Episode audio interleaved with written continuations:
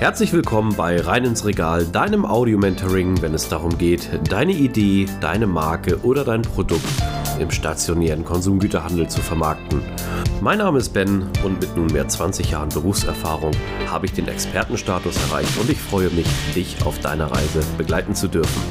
Und nun wünsche ich dir viel Spaß mit dieser Episode.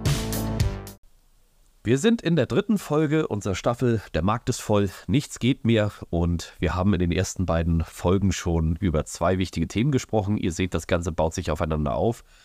Heute geht es um das Thema der Positionierung und wie sich diese zusammensetzt, worauf man achten sollte. Da wieder als erstes das Wort an unseren Profi. Leo, schön, dass du dabei bist. Herzlich willkommen zum Thema Positionierung. Ja, lieber Ben, ich freue mich, dass ich wieder dabei sein darf.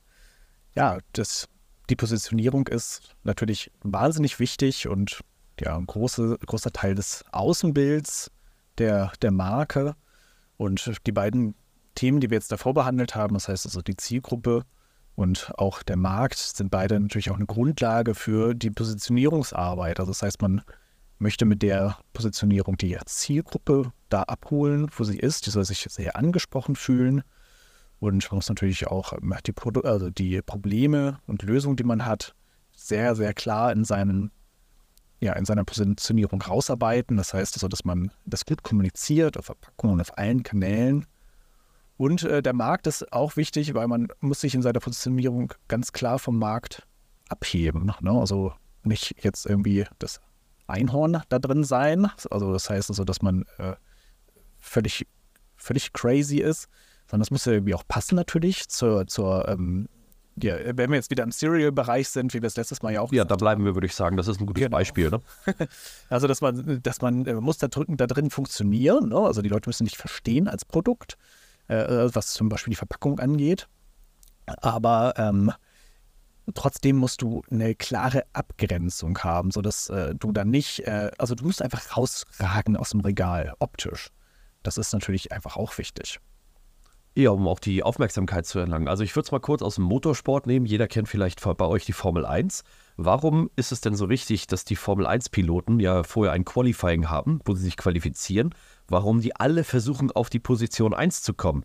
Ich meine, in so einem Rennen kann doch eine ganze Menge passieren. Da ist dann auch vielleicht Platz 3 äh, oder Platz 10 oder Platz 20 ideal, wenn du einen mega starken Motor hast und vielleicht viel schneller und effizienter fahren kannst im Gegensatz zu den anderen ist natürlich ganz klar, wenn du in der ersten Positionierung bist, geht man da davon aus, dass das, was dein Qualifying schon gezeigt hat, sich über das Rennen durchziehen wird. Und wenn du nicht irgendwelche Fehler machst oder nichts Unvorhergesehenes passiert, wirst du auch das Rennen gewinnen. So ist ja die These und die Annahme. In unserem Handel oder im FMCG-Bereich läuft das Ganze natürlich etwas anders. Das hattest du gerade schon angesprochen. Da ist natürlich die Abgrenzung, wie du schon sagtest, sehr wichtig. Aber es gibt ja auch noch andere Themen, die auf der Straße sozusagen gelebt werden müssen, damit sie wirklich dann zu einem Erfolg führen, wie zum Beispiel die Werte.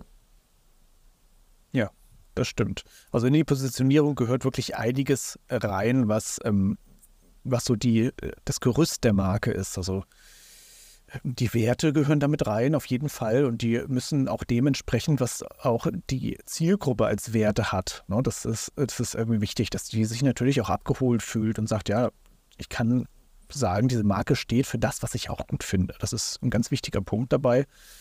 Und das muss man dann äh, auch auf der Verpackung spielen. Das muss man in seiner gesamten Kommunikation, also Werbung und auch auf allen Social-Media-Kanälen, muss man sowas sehr gut spielen. Aber es gehört auch das Pricing zum Beispiel dazu, dass man ähm, sich da so positioniert, wie es auch erwartet wird, also ein bisschen hochpreisig ist oder nied niedrigpreisig ist, ob es das Produkt äh, für ständig ist oder für ab und zu mal. Das sind alles Sachen, die da mit, mit reinfließen in die Positionierung. Die können wir natürlich nur ableiten, indem wir die ersten beiden Themen aus den Folgen hatten, dass wir einmal unsere Zielgruppe kennen natürlich und die auch festlegen, das ist ganz wichtig und natürlich auch das Marktpotenzial kennen. Wir gehen immer davon aus, wir starten und sind noch nicht etabliert im Business, denn auf der Reise, ähnlich wie bei diesem gedanklichen Formel-1-Rennen, können sich natürlich viele äh, Themen ereignen oder ändern. Aber es ist auch wichtig, dass man das für sich festgelegt hat, damit man dementsprechend auch zu diesen Werten oder auch zu seinen Themen immer wieder zurückkehren kann. Ein Thema ist wichtig, natürlich die Strategie. Wie man nur eine Strategie daraus entwickelt, äh, das ist ein Thema einer anderen Folge in dieser Staffel. Hier wird wirklich alles behandelt, da könnt ihr euch drauf freuen. Aber von der Positionierung, das ist, glaube ich, das, wo am meisten Gedankenschmalz reinspricht und auch Kreativität rein darf, dass man sagt, hey, äh, so soll meine Marke sein, das sehen wir. Und dann braucht man aber auch natürlich Profis wie dich, Leo, die das Ganze anhand von Zahlen, Daten, Fakten und natürlich aus einer objektiven Betrachtungsweise auch mal dann äh, in eine richtige Bahn lenken. Hast ja, du da, um, ja, hast du ja. da so, so Praxiserfahrungen halt dementsprechend, wie du im Alltag damit umgehst? Ja, also wichtig ist dabei, dass man also man muss im Kopf behaben, dass die, dass die Positionierung tatsächlich auch ein Leitstern für einen ist. Also der, der leitet einen als Marke. Ne? Also wenn man jetzt ähm, äh, sagt zum Beispiel, äh, wir sind wieder im Frühstücksbereich, äh, wir sind die Zimtigen, sage ich jetzt, ne? also die einfach äh, alles mit Zimt äh, mega gut können und äh, das ist dies oder jedes. Ähm, und sind da einfach die absoluten Profis und können das vielleicht noch mit nachhaltig und gesund und ähm, dann, dann wissen alle, ach guck mal, ähm, jetzt haben die dieses neue Ding rausgebracht. Ich mochte diesen Zimtgeschmack von denen immer so wahnsinnig, gerne. Das haben die da bestimmt auch wieder super cool umgesetzt. Ähm, also das, das ist einmal äh, das Thema, ne, dass, man, dass man das bedient. Aber du fragst dich, ähm, wie wie zieht man eine Positionierung auf und auch dann durch? Ne? Das ist das, was du wissen willst. Ja, also das war auch ein sehr interessanter Aspekt dazu, aber das ist natürlich, glaube ich, jetzt auch für unsere Hörerinnen und Hörer das, äh, das Key, sozusagen der, der Kern. Ja, also. Wie ist so, ja. so ein klassischer Aufbau?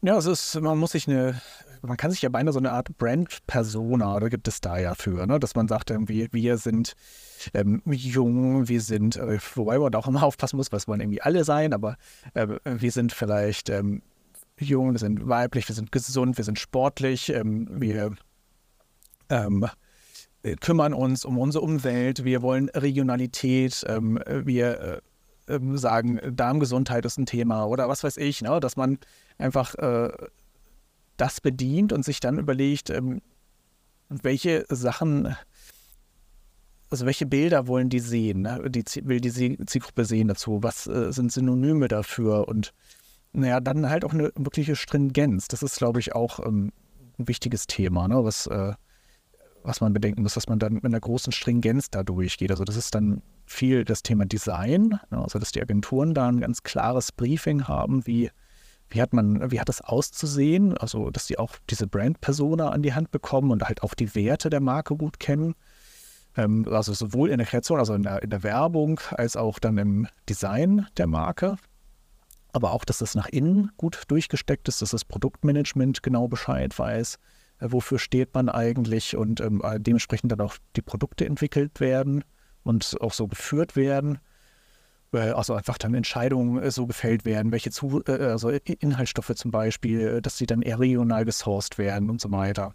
Oder zum Beispiel Zimt, wie du sagtest, ne? das muss immer dabei sein.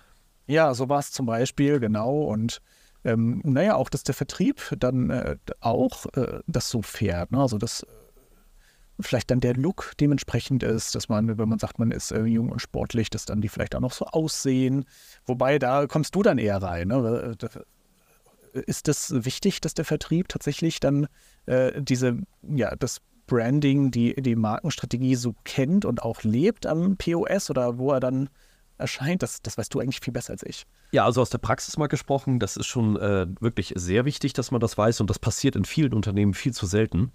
Ähm, es ist genau diese Übersetzung, das können denn die Sales-Leute, also wir sind jetzt im, ich sag mal immer in der bunten Marketingwelt und jetzt kommen wir so draußen raus in die äh, industrielle, äh, stahlharte ähm, Handelswelt, die dann oft eher kühl ist und doch eher ein bisschen rauer sozusagen. Und darum geht es dann sozusagen, das wirklich äh, einmal zu übersetzen, dass die äh, Mannschaft, sagt man so short, darauf eingeschworen ist, dass die genau wissen, okay, wo wollen wir hin, was ist unser Ziel, was machen wir und was machen wir nicht. Und das muss wirklich sehr gut rübergebracht werden, auch in einem Pitch intern teilweise.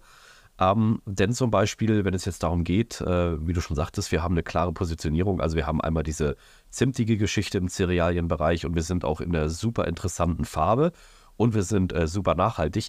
Dann ist es wichtig, dass die, der Vertrieb draußen das weiß, damit er auch in den Zielgruppen, in seiner Zielgruppenfindung, also der möglichen Handelspartnerinnen und Handelspartner oder auch in den Geschäften, in den Regalen, diese Strategie auch umsetzen kann, weil das ist natürlich sehr dynamisch, wenn man nicht irgendwo was von oben vorgibt. Auch da, wenn man was an den Key-Account gibt, muss natürlich die Einkäuferin oder Einkäufer das wissen, wie die positionieren sollen, auch in so einem Planogramm oder Co.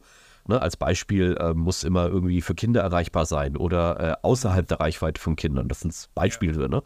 Ähm, ja, und da ist es äh, dann teilweise echt enorm wichtig, dass man dort auch einen Testwert, denn ich sagte ja gerade, ich habe diese Welten so krass beschrieben in Form von bunte Bilder und alles ist schön, bis hin zu rau und äh, stahlhart.